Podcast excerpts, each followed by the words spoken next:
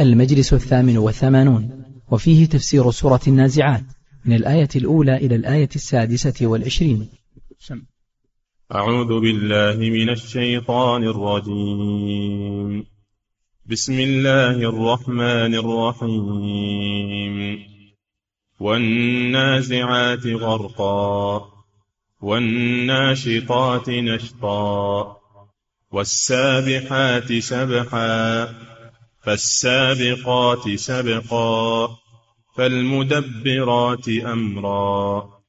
يوم ترجف الراجفة تتبعها الرادفة.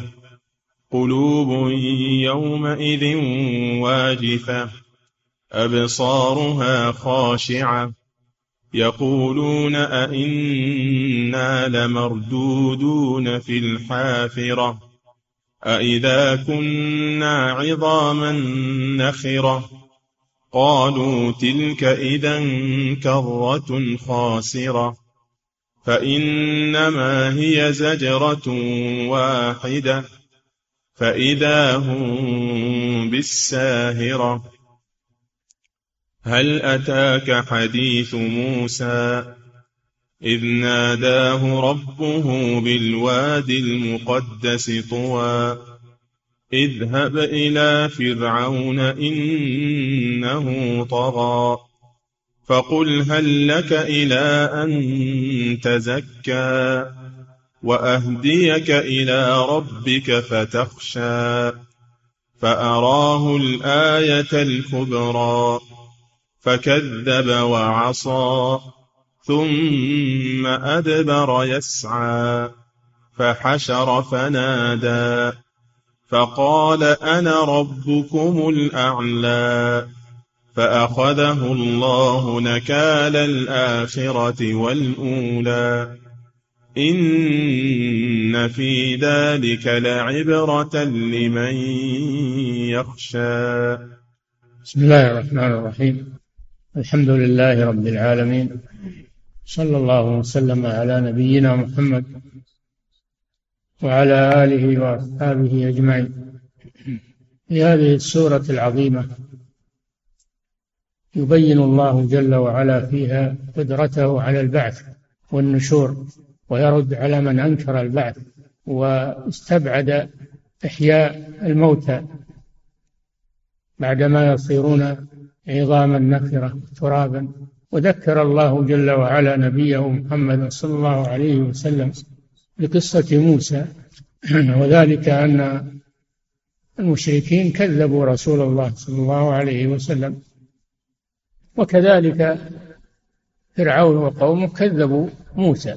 فماذا حل, حل الله بقوم بفرعون وقومه؟ وسيحل بهؤلاء مثل ما حل بأولئك. وكل من كذب الرسل هذا مصيره تلك عاقبتهم فقال سبحانه وتعالى والنازعات غرقا.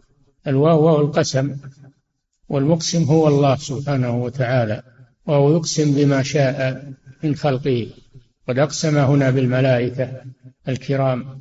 نازعات مجرور بواو القسم. وعلامة جره والنازعات غرقا. علامة جره الكسرة. علامة جره الكسرة.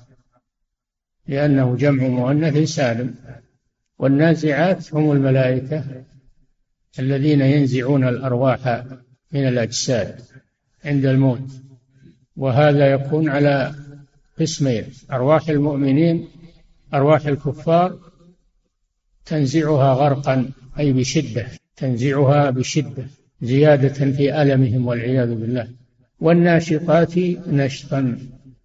أي الملائكة تنزع أرواح المؤمنين بسهولة كأنما ينشط البعير من العقال بسرعة.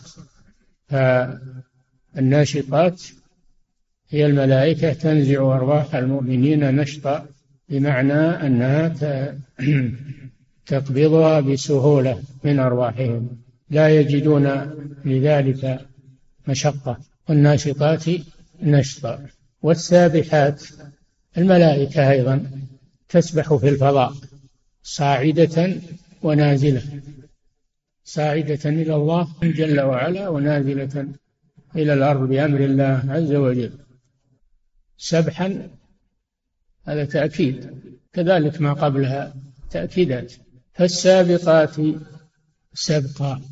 أيضا الملائكة أيضا الملائكة تسبق الشياطين في حمل الوحي من الله جل وعلا إلى رسله. فلا تتمكن الشياطين لا تتمكن الشياطين من استراقه السابقات سبقا فالمدبرات أمرا. أيضا الملائكة يأمرها الله بتدبير هذا الكون كل صنف من الملائكة له عمل خاص. فهناك ملائكة موكلون بالقطر وهناك ملائكة موكلون بالنبات وهناك ملائكة موكلون بالوحي وهناك ملائكة موكلون بقبض الأرواح وهم عزرائيل وأعوانه ملائكة الموت. وهناك ملائكة موكلون بالأجنة في بطون الأمهات. فهذه التدبيرات في الكون العلوي والسفلي تنفذه الملائكة تنفذها الملائكة بأمر الله سبحانه وتعالى. المدبرات أمرا هذه الأقسام الأنواع أنواع القسم في هذه الآيات المتعددة على أي شيء؟ أين جواب القسم؟ جواب القسم والله أعلم هو قوله يوم ترجه الراجفة تتبعها الراجفة الله أقسم على البعث أقسم على البعث. أنه حق. متى يكون؟ يوم ترجف الراجفة تتبعها الرادفة. ما الراجفة وما هي الرادفة؟ النفختان. النفخة الأولى حين ينفخ إسرافيل في الصور فيموت كل كل مخلوق. كل نفس. إلا من استثنى الله نفخ في الصور فصعق أي مات. من في السماوات والأرض. إلا من شاء الله. هذه نفخة الموت.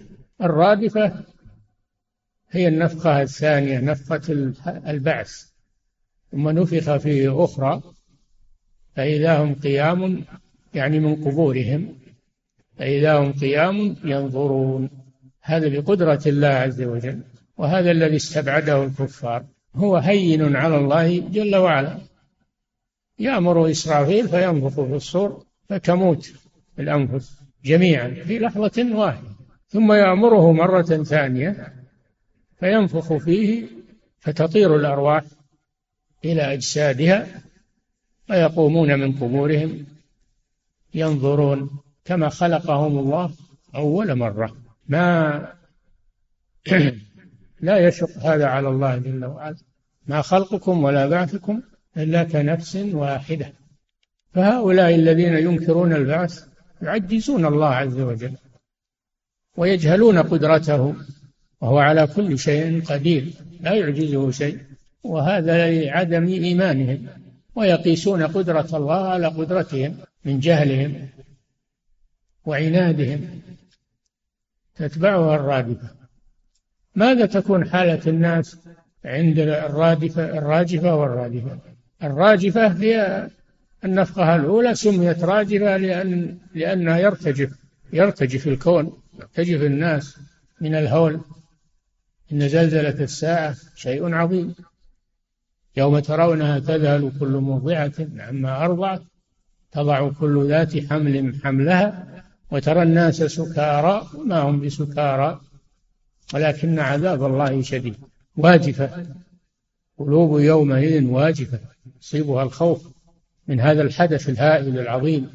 والرادفة هي النفخة الثانية. سميت رادفة لأنها تتبع النفخة الأولى. ماذا تكون حالة الناس في هذا قلوب يومئذ واجفة خائفة.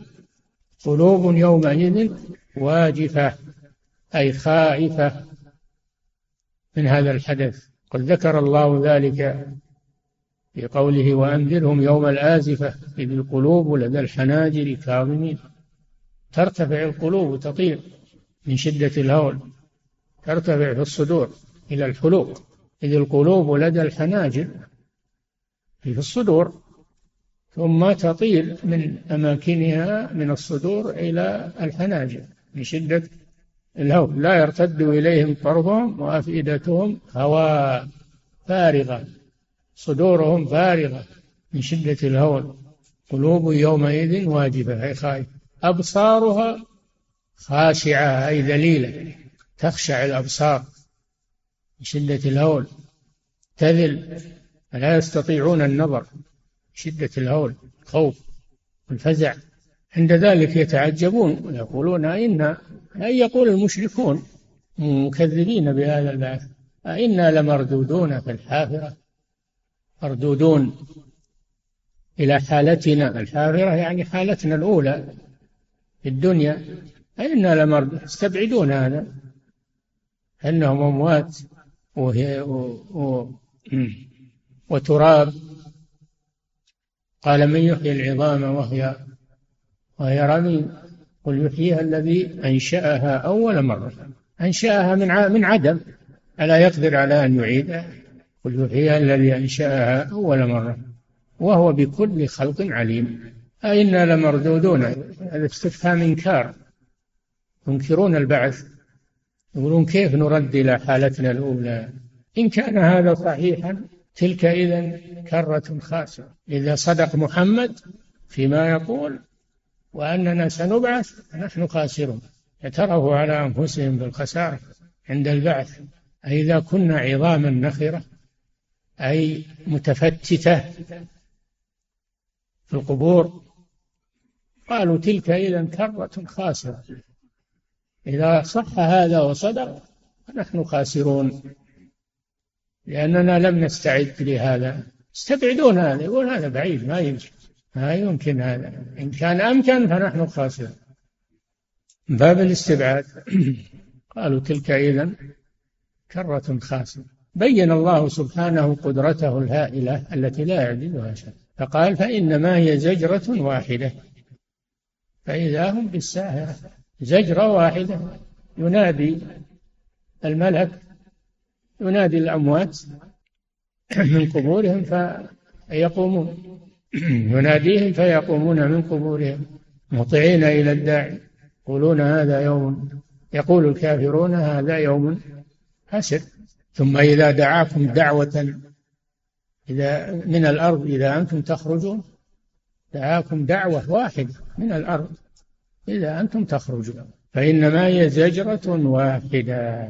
يناديهم الملك بأمر الله جل وعلا ينادي العظام والشعور والعروق واللحم وكل ما فني يناديه تجتمع في لحظة تقوم فإنما هي زجرة واحدة. فإذا هم بالساهرة الساهرة هي الأرض المستوية. الأرض المستوية يقال لها الساهرة. تكون الأرض مستوية يوم القيامة ويسألونك عن الجبال فقل انسفها ربي نسفا. فيذرها قاعا صفصفا لا ترى فيها عوجا ولا أمتا. هذه أرض المحشر. يجمع الله فيها الأولين والآخرين. ما يواريهم جدار ولا جبل ولا شجر ولا شيء. أرض مستوية. فإذا هم بالساهرة يعني الأرض المستوية وهي أرض المحشر. إنما هي زجرة واحدة فإذا هم إذا هم بالساهرة جميعا. ما يتخلف أحد لا من الأولين ولا من الآخر ولا يفقد أحد. جميعا إذا هم جميعا في الساهرة استجابة لأمر الله سبحانه وتعالى. أمره الكوني إنما أمره إذا أراد شيئا أن يقول له كن فيكون لأن الأمر على قسمين أمر شرعي وهو ما شرعه الله من الأوامر والنواهي في, في القرآن والسنة وأمر قدري. كوني يأمر الله به الكون فيطيع يطيع هذا الكون بلحظة.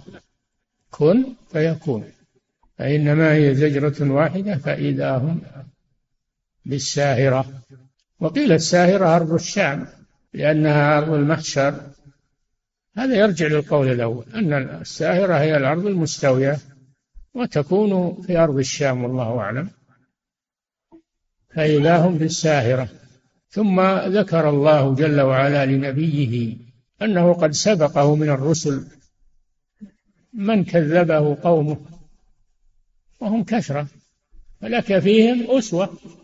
وذكر مثالا عاتيا منهم وهو فرعون وقومه. هل أتاك حديث موسى؟ أي قد جاءك هذا استفهام تقرير. استفهام تقرير. أي قد جاءك. حديث موسى قصة موسى التي ذكرها الله وكررها في القرآن لما سار بأهله راجعا إلى أرضه من أرض مدين في الطريق أصابهم البرد وتاهوا عن الطريق. فرأى النار رأى نارا فرح بها وأجلس أهله ينتظرون وذهب يبي يسأل أهل النار وين الطريق وأيضا يأتي منها بشهاب لأهله يصطلون عليه من البرد. هذا قصده عليه الصلاة والسلام. فلما وصل إلى الوادي ناداه الله عز وجل.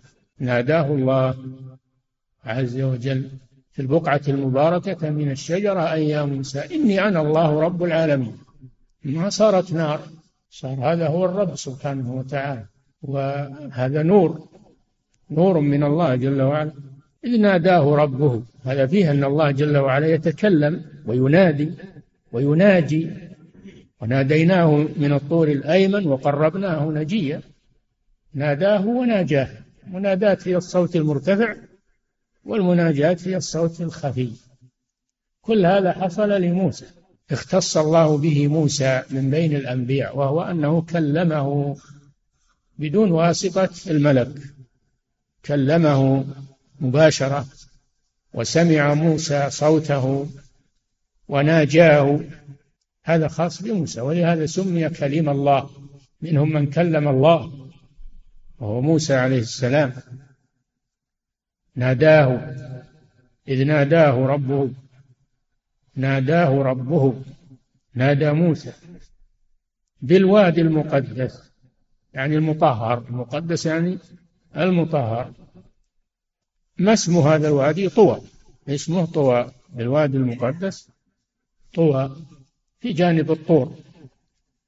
في جانب الطور وهو الجبل المعروف. ناداه ربه بالوادي المقدس. طوى. أي اسمه؟ طوى. فاخلع عليك. إنك بالوادي المقدس طوى. وأنا اخترتك. فاستمع لما يوحى. ثم ذكر الله جل وعلا ما حصل مع موسى من كلامه له ودعاء موسى عليه السلام لربه في هذا الموقف. قال رب اشرح لي صدري ويسر لي أمري. إلى آخر الدعوات المباركة التي ذكرها الله سبحانه وتعالى. ناداه ربه بالوادي المقدس طوى. ماذا قال له؟ اذهب إلى فرعون. أرسله الله إلى فرعون. هو هارب من فرعون وبطش فرعون. هارب إلى مدين خايف على نفسه من القتل. يأمره الله بالرجوع إليه. سبحان الله. اذهب إلى فرعون. إنه طغى يعني زاد عن الحد وترفع على الخلق وتمرد عن أمر الله عز وجل وادعى الربوبية. إنه طغى. اذهب إلى فرعون إنه طغى. والطغيان هو الزيادة. يعني زاد عن ال... عن قدره وعن مكانه. أنه بشر ضعيف مخلوق. رفع نفسه حتى قال أنا ربكم الأعلى. ما علمت لكم من إله غيري. إنه طغى. هذا طغيان. فقل قل له قل له قل مباشرة. قف عنده قف أمامه. فقل له. هذا دليل على أن الملوك يناصحون. ولو كانوا من أجبر الناس وأعتى الناس يناصحون مباشرة ومشافهة ومسارة النصيحة توصل إليهم سريا أمامهم. هو أنك تسبهم؟ في المنابر في الصحف وفي تسبهم هذا ما ينفع شيء هذا يثورهم عليك ويزيدهم شر. لكن اذهب إليهم وناصر إذا كان عندك مقدرة وإلا فاسكت. أما أنك تسبهم في المنابر وتسبهم في النوادي وفي تزعم أن هذا غيره ودعوة إلى الله هذا لا هذا خلاف الحق. هذا يثورهم عليك ويزيد شرهم عليك لأنهم سينتقمون لأنفسهم. وهم, وهم أقوى منك. هم أقوى منك. يدمرونك ويسكتون دعوتك. ما هو هذه طريقة الدعوة؟ اذهب إلى فرعون. إنه طغى. إيش تقول له؟ يا خبيث يا يا كافر يا مجرم. لا لا لا أطفو في الكلام. لا أطفو في الكلام اللين. قولا له قولا لينا. لعله يتذكر أو يخشى. فقل له فقل هل لك إلى أن تزكى يعرض عليه عرض شوف يعرض عليه عرض. ما يامره أمر لأنه جبار تامر جبار. لكن تعرض عليه عرض. هل لك إلى أن تزكى إلى أن تطهر نفسك؟ يعرض عليه عرض بلطف. هذا هذه الدعوة إلى الله عز وجل. ما هي بالدعوة إلى الله؟ بالمهاترات والسباب والشتم و... وإلى آخره. ويقولون هذا غيره وهذا هذا شر يزيد الشر شر. قل هل لك إلى أن تزكى؟ يعرض عليه. أن يعرض عليه أمرا يتزكى به يطهر نفسه فيه ويهتدي به. وأهديك إلى ربك يعني أدلك. أهديك يعني أدلك. ولا الهداية ما يملكها إلا الله. هداية القلوب ما يملكها إلا الله لكن هداية البيان والإرشاد يملكها. الرسول ويملكها العالم ويملكها هذه دلالة هداية إرشاد وأهديك يعني أدلك إلى ربك الذي خلقك ورباك والذي يملك أمرك القادر عليك الذي أنت في قبضته إلى ربك. تذكر أنك مخلوق وأنك عبد وأن لك ربا. ما هو بنت الرب. الله هو رب العالمين جل وعلا. وأهديك إلى ربك. سبحان الله. ويقول أنا ربكم. موسى يقول أهديك إلى ربك. بين له أنه ما هو رب. وأن الرب هو الله جل وعلا الذي خلق. هل فرعون خلق شيء حتى يكون ربا؟ هل؟ ما خلق شيء. الرب هو الخالق الرازق المحيي المميت المدبر. هذا هو الرب. فرعون ماذا فعل؟ ما فعل شيئا. وأهديك إلى ربك. اترك قول أنا ربكم الأعلى. الله هو ربنا جميعا. الله هو ربنا جميعا. رب العالمين. فتخشى من الله عز وجل. إذا عرفته خشيته. وإنما يتكبر الجاهل الذي لا يعرف الله. أما من يعرف الله فإنه يخشاه وينيب إليه. يعرف أنه عبد ضعيف وأنه سيرد إلى الله سيرد إلى الله فيجازيه بعمله. هذه الدعوة عرض بيان بلطف وهدوء. أهديك إلى ربك فتخشى. ما نفع فيه هذا العرض؟ ما نفع فيه هذا العرض؟ قال له أولو جئتك بشيء مبين؟ يعني معي آية تدل على صدقي تدل على صدقي وأني رسول من الله. معجزة. معي معجزات. قال إن كنت جئت بآية هذا من باب التحدي. كنت جئت بآية فأتي بها. إن كنت من الصادقين. عند ذلك موسى عرض عليه المعجزات التي معه من الله عز وجل. أراه الآية الكبرى المعجزة التي لا يقدر على إنكارها. ألقى عصاه العصا اللي معه يتوكى عليها؟ ألقاها أمام فرعون فصارت حية تسعى حية شديدة كبيرة تسعى انقلب العصا والجماد إلى حية إلى حيوان بلحظة واحدة فألقى عصاه فإذا هي ثعبان مبين. هذه واحدة. نزع يده أدخل يده في جيبه ثم أخرجها. فإذا هي بيضاء كالشمس بيضاء تلوح كالشمس.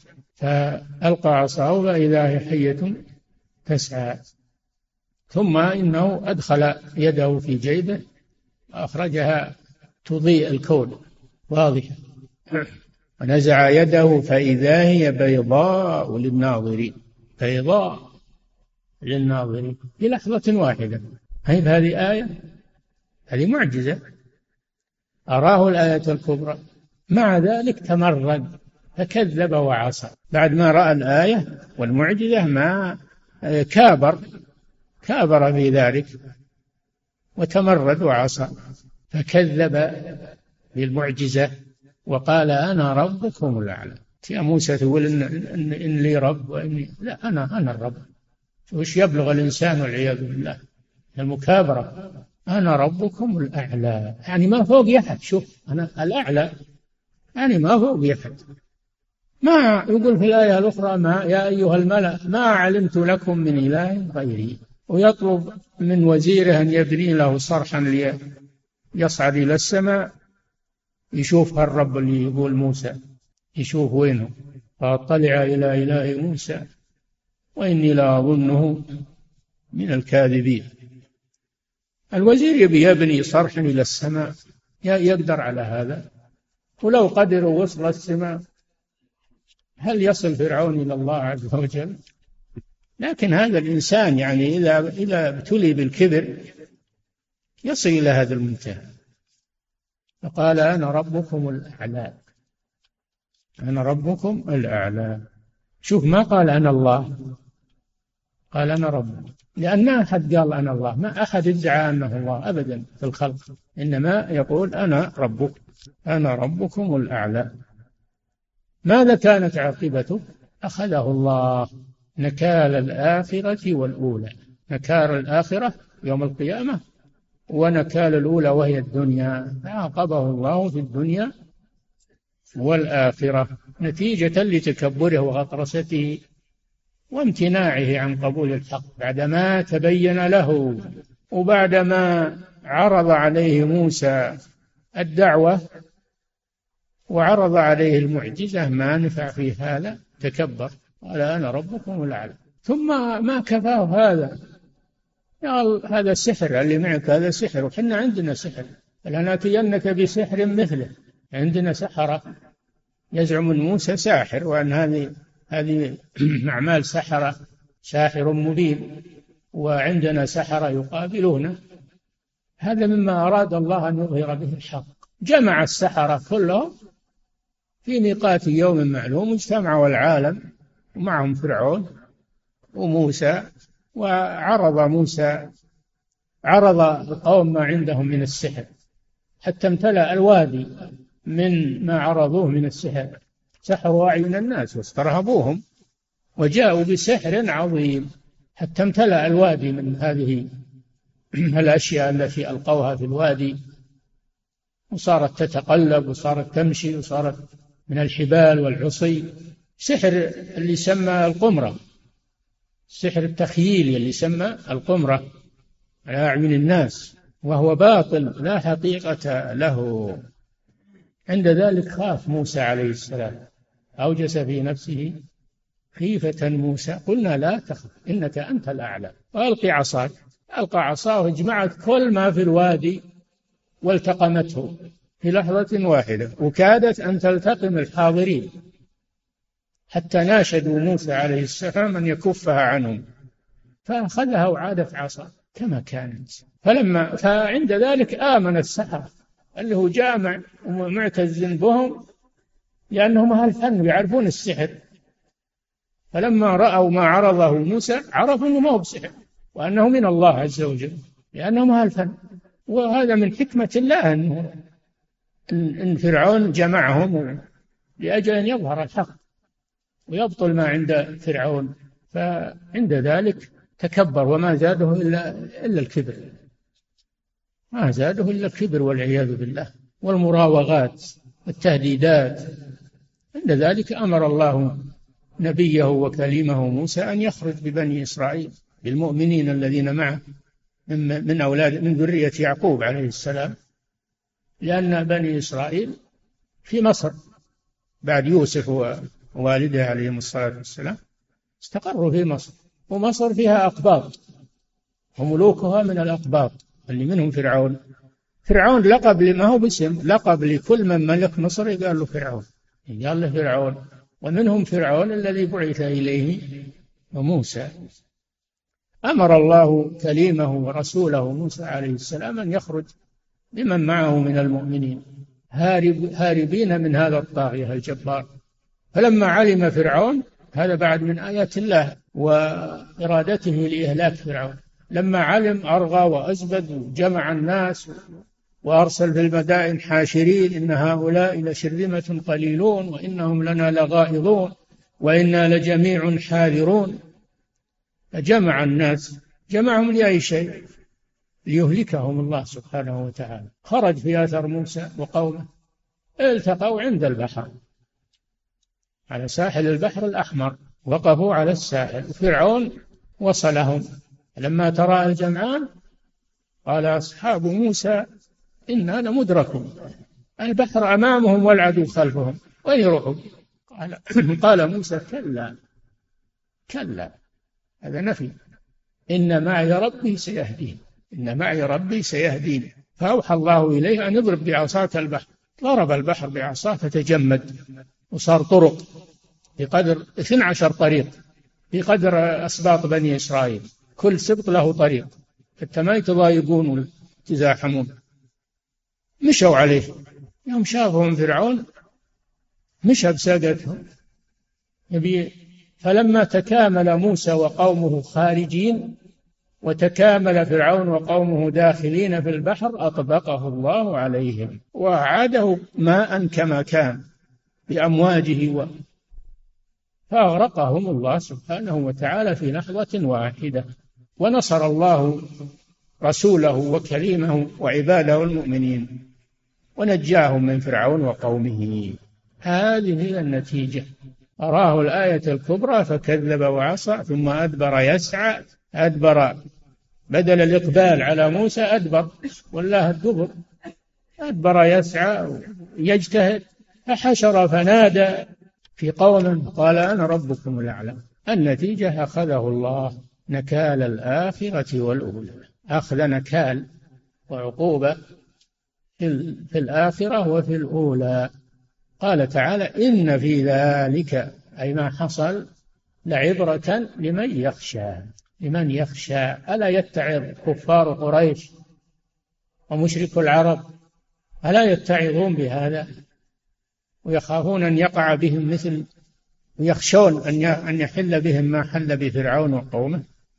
لكن إذا عميت البصائر فلا تنفع العبر والمواعظ. سيذكر من يخشى ويتجنبها الأشقى الذي يصل النار الكبرى. فالحاصل أن هذا ما ذكره الله في هذه السورة من قصة فرعون مجملا فصلته الآيات الأخرى في سورة الشعراء وغيرها. وهذا وهذا تسلية للرسول صلى الله عليه وسلم. وهو تسلية للمؤمنين والدعاة في كل وقت دعاة إلى الله تسلية لهم. ووعد من الله أنهم ما ييأسون ولا يجبنون أمام العدو. ولا ييأسون من النصر والتأييد على عدوهم. هذه سنة الله جل وعلا في خلقه. لا تتبدل ولا تتغير. ألم نهلك الأولين ثم نتبعهم الآخرين. كذلك نفعل بالمجرمين. ويل يومئذ للمكذبين. اسال الله عز وجل أن يرزقنا وإياكم البصيرة في دينه وأن ينفعنا بالقرآن العظيم. الذي لو تدبرناه لو تدبرناه لا لانت القلوب وهدأت النفوس وخشعت لربها عز وجل نسأل الله عز وجل أن ينفعنا وإياكم بالقرآن العظيم والذكر الحكيم. صلى الله وسلم على نبينا محمد وعلى آله وأصحابه أجمعين. يقول فضيلة الشيخ وفقكم الله كم عدد النفخات في الصور؟ هل هي اثنتان أم ثلاثة؟ وإن كانت ثلاثة فما هي النفخة الثالثة؟ الله ذكر ثلاث نفخات في الصور نفخة الفزع في سورة العنكبوت. ويوم ينفخ في الصور ففزع من في السماوات ومن في الأرض إلا من شاء الله. هذه نفخة الفزع. والنفخة الثانية نفخة الموت. والنفخة الثالثة نفخة البعث. نعم. في سورة ذكر النفختين في آخر سورة الزمر. نعم. يقول فضيلة الشيخ وفقكم الله هل ثبت أن اسم الملك الذي وكل بقبض الأرواح اسمه عزرائيل؟ هذا وارد لكن الثبوت ما ثبت. ما ثبت إنما هو مذكور وارد في بعض الكتب أو على ألسنة بعض العلماء. الله أعلم. نعم. يقول فضيلة الشيخ وفقكم الله هل قوله سبحانه وتعالى هل أتاك حديث موسى؟ مش السؤال عنه؟ هل ثبت؟ يقول هل ثبت أن اسم الملك الذي وكل بقبض الأرواح اسمه عزرائيل نعم مثل ما ذكرت لك هو مذكور لكن ثبوت لا أعلم أنه ثبت. نعم. أما الذي ينفخ في الصور فهو إسرافيل واسمه ثابت. نعم. يقول فضيلة الشيخ وفقكم الله هل لفظة هل في قوله سبحانه هل أتاك حديث موسى بمعنى قد؟ نعم بمعنى قد لأنه استفهام تقرير ما هو استفهام استخبار من تقريب نعم. يقول فضيلة الشيخ وفقكم الله الوادي المقدس طوى.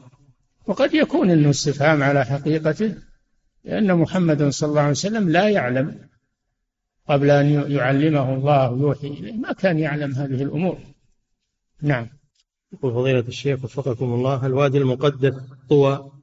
يقول نريد أن نعرف عن هذا الوادي ولماذا سمي مقدسا وما فضله وفقكم الله؟ المقدس المطهر.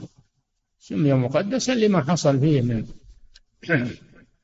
من القصة لموسى عليه السلام والنار وتكليم الله له وإرساله له. نعم. يقول فضيلة الشيخ وفقكم الله في قوله سبحانه وتعالى قالوا تلك إذا كرة خاسرة. هل يقول الكفار هذه الآية عندما يرون العذاب في الآخرة؟ إما أنهم يقولونها عند حصول البعث وإما أنهم قالوها في الدنيا.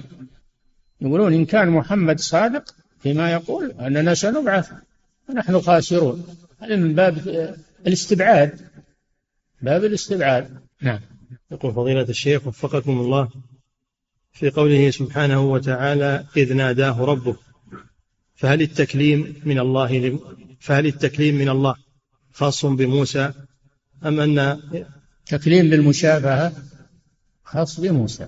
وأما الوحي هذا عام لجميع الرسل بواسطة الملك بواسطة جبريل عليه السلام. نعم.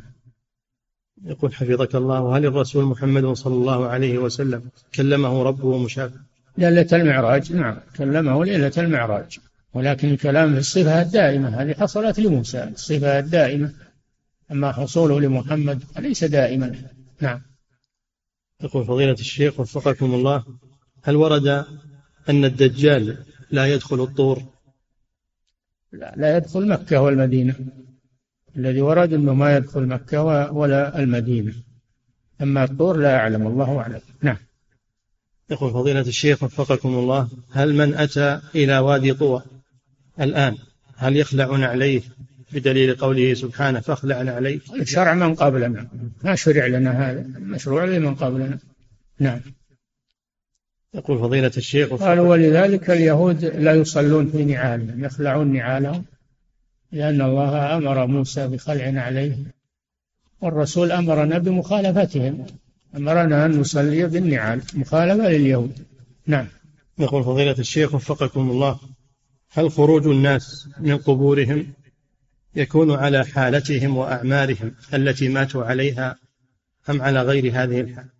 نعم يبعثون كما كانوا في الدنيا صورهم وحتى أن اللي يعرفه في الدنيا إلى مرته يقول هذا فلان. يقول هذا فلان ما تغير من ولا تغير من خلقه شيء. ولا تبدل من خلقه شيء. كما بدأنا أول خلق نعيده. قد جئتمونا كما خلقناكم أول مرة. نعم. بلى قادرين على أن نسوي بنانا نعم. يقول فضيلة الشيخ وفقكم الله ما حكم التسمي بأسماء الظالمين؟ كالتسمي باسم فرعون وهامان وقارون. ما يجوز التسمي يكره التسمي باسم فرعون وباسم هامان يكره هذا. وفرعون ذكرت لكم انه ما هو باسم هذا لقب. لقب لملك مصر. كما أن ملك الحبشة يقال له النجاشي وملوك اليمن يقال لهم الأقيال القيل. وملك الروم يقال له هرقل. هذه ألقاب الملوك. نعم. يقول فضيلة الشيخ وفقكم الله أهوال وملك, وملك الفرس يقال له كسرى. نعم. يقول وفقك الله أهوال يوم القيامة. هل تكون لكل الخلائق؟ وكيف نجمع بين ذلك وبين قوله سبحانه عن المؤمنين؟ لا خوف عليهم ولا هم يحزنون. هم لكل الخلائق؟ لأهل الكفر والشرك. المعاصي. أما أهل الإيمان فهم آمنون ولا يحصل لهم فزع. لا يحزنهم الفزع الأكبر. تتلقاهم الملائكة. هذا يومكم الذي كنتم توعدون. نعم. يقول فضيلة الشيخ. يوم نحشر المتقين إلى الرحمن وفدا. يفدون على ربهم وفد كرامة. نعم. يقول فضيلة الشيخ وفقكم الله.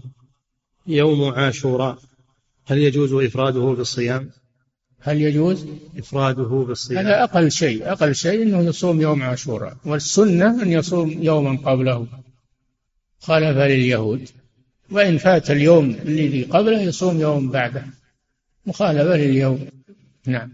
يقول حفظك الله وهل ورد أنه يصام يوم قبله ويوم بعده؟ صح هذا هذا في الصحيح. صوم يوم قبله هذا في الصحيح. أما يوم بعده الرواية فيها إشكال ولكن من فاته الصوم قبله يصوم يوم بعده. نعم. يقول فضيلة الشيخ وفقكم الله بقوله سبحانه وتعالى عن موسى أنه قال وأهش بها على غنمي هل المراد بذلك زجر الغنم وإبعادها؟ لا لا. أهش بها على غنمي يطج الشجر بعصا ونجد تحت الأوراق تأكلها الغنم. هذا الهش. نعم. يقول فضيلة الشيخ وفقكم الله هل الشيخ الكبير الذي في مدين والذي أخذ موسى عليه السلام ابنته هو شعيب عليه السلام؟ قيل هذا ولكن شيخ الإسلام ينفي هذا. يقول ما هو بشعيب؟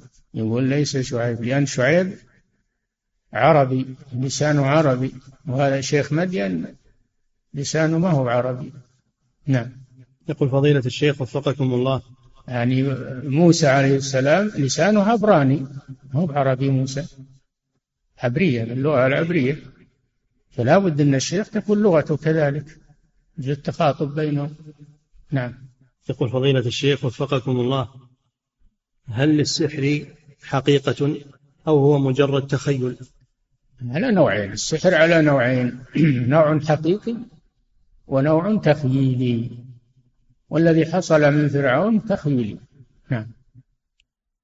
يقول فضيلة الشيخ وفقكم الله هناك من يدعي أن شريعة موسى وعيسى عليهما السلام لم تنسخ وإنما هي نفس شريعة محمد صلى الله عليه وسلم.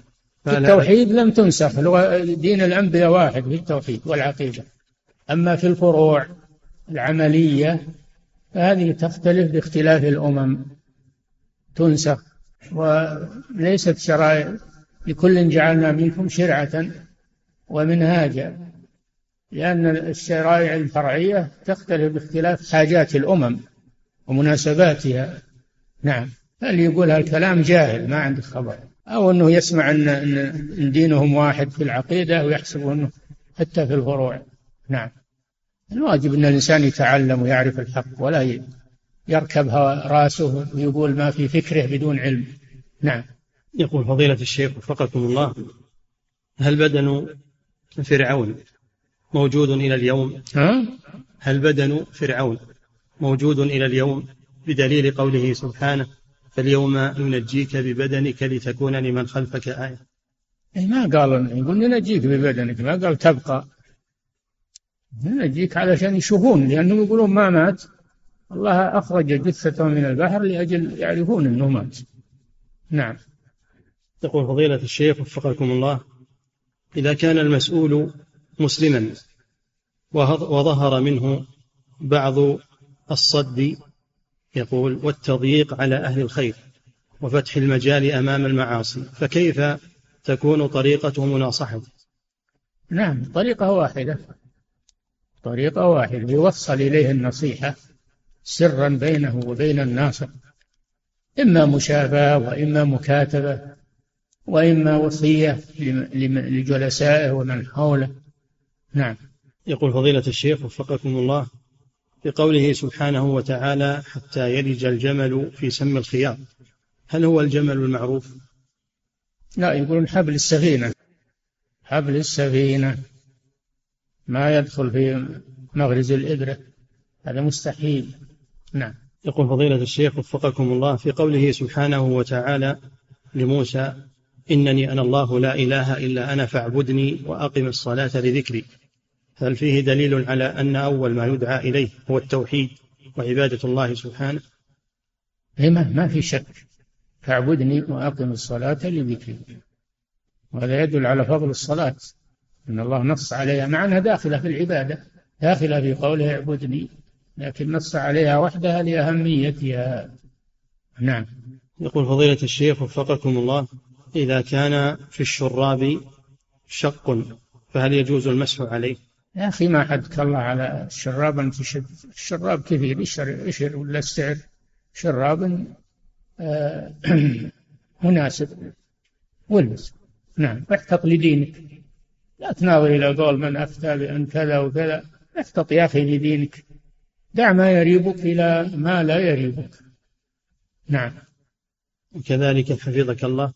يقول إذا لبست شرابين بعضهما على بعض وكان في كل واحد شقوق لكن يستر بعضها بعضا. فهل أمسح عليه إذا ما ظهرت الرجل إذا ما ظهر شيء من الرجل فلا بأس. نعم. يقول فضيلة الشيخ وفقكم الله الأربع ركعات التي تصلى قبل العصر إذا فاتت الإنسان فهل يقضيها بعد صلاة العصر؟ لا سنة فات محلها. السنة إذا فات محلها لا تقضى إلا راتبة الفجر. هي التي تقضى وإلا الوتر يقضى بالنهار مع شافعي نعم.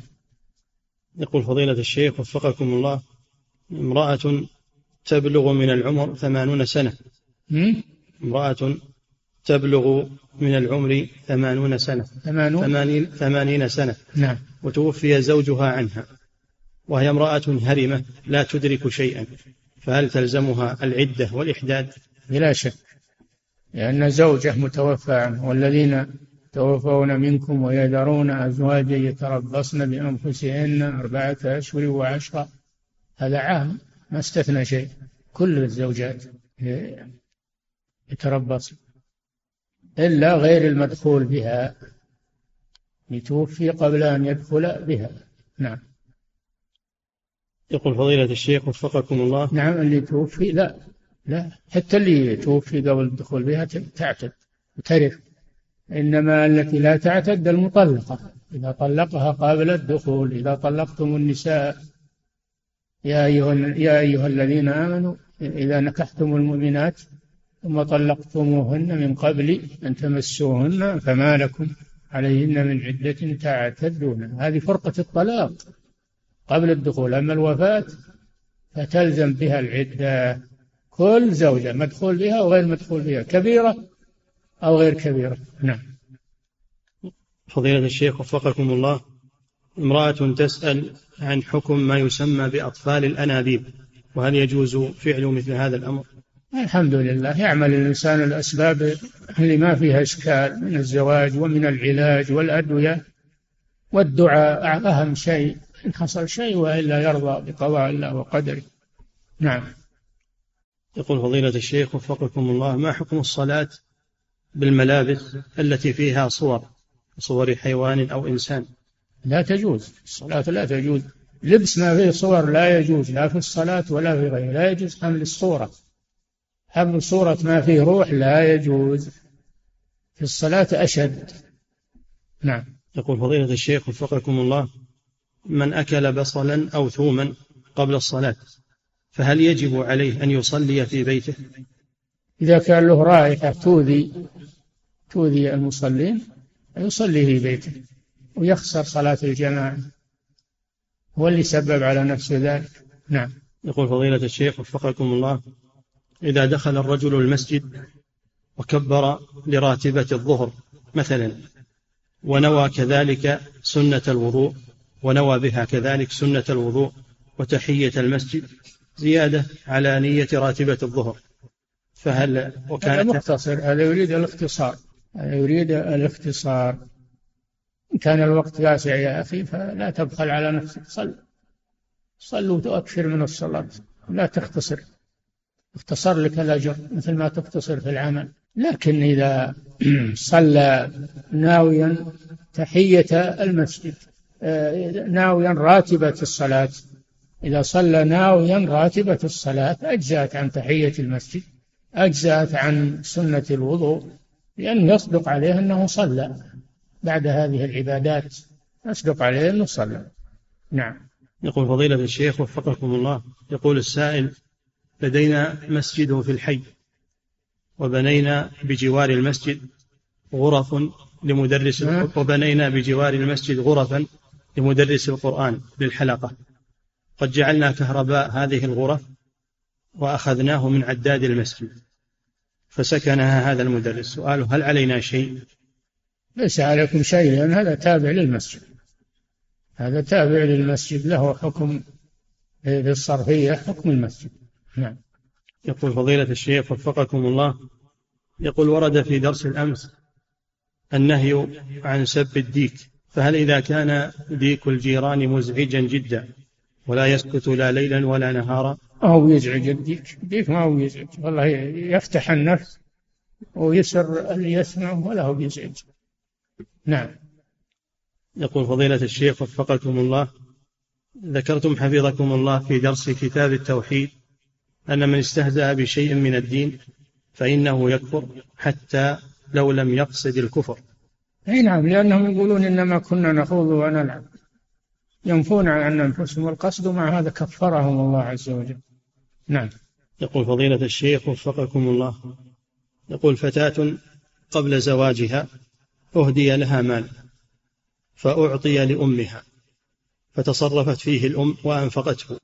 فهل يجوز لها ذلك؟ لا ما يجوز له هذا للبنت لا يجوز لها الأم تتصرف فيه إلا بإذن البنت. نعم. يقول فضيلة. إنما الأب الأب هو اللي له إنه يأخذ من مال ولده ما لا يضر الولد ولا يحتاجه الولد. هذا للوالد خاص. نعم.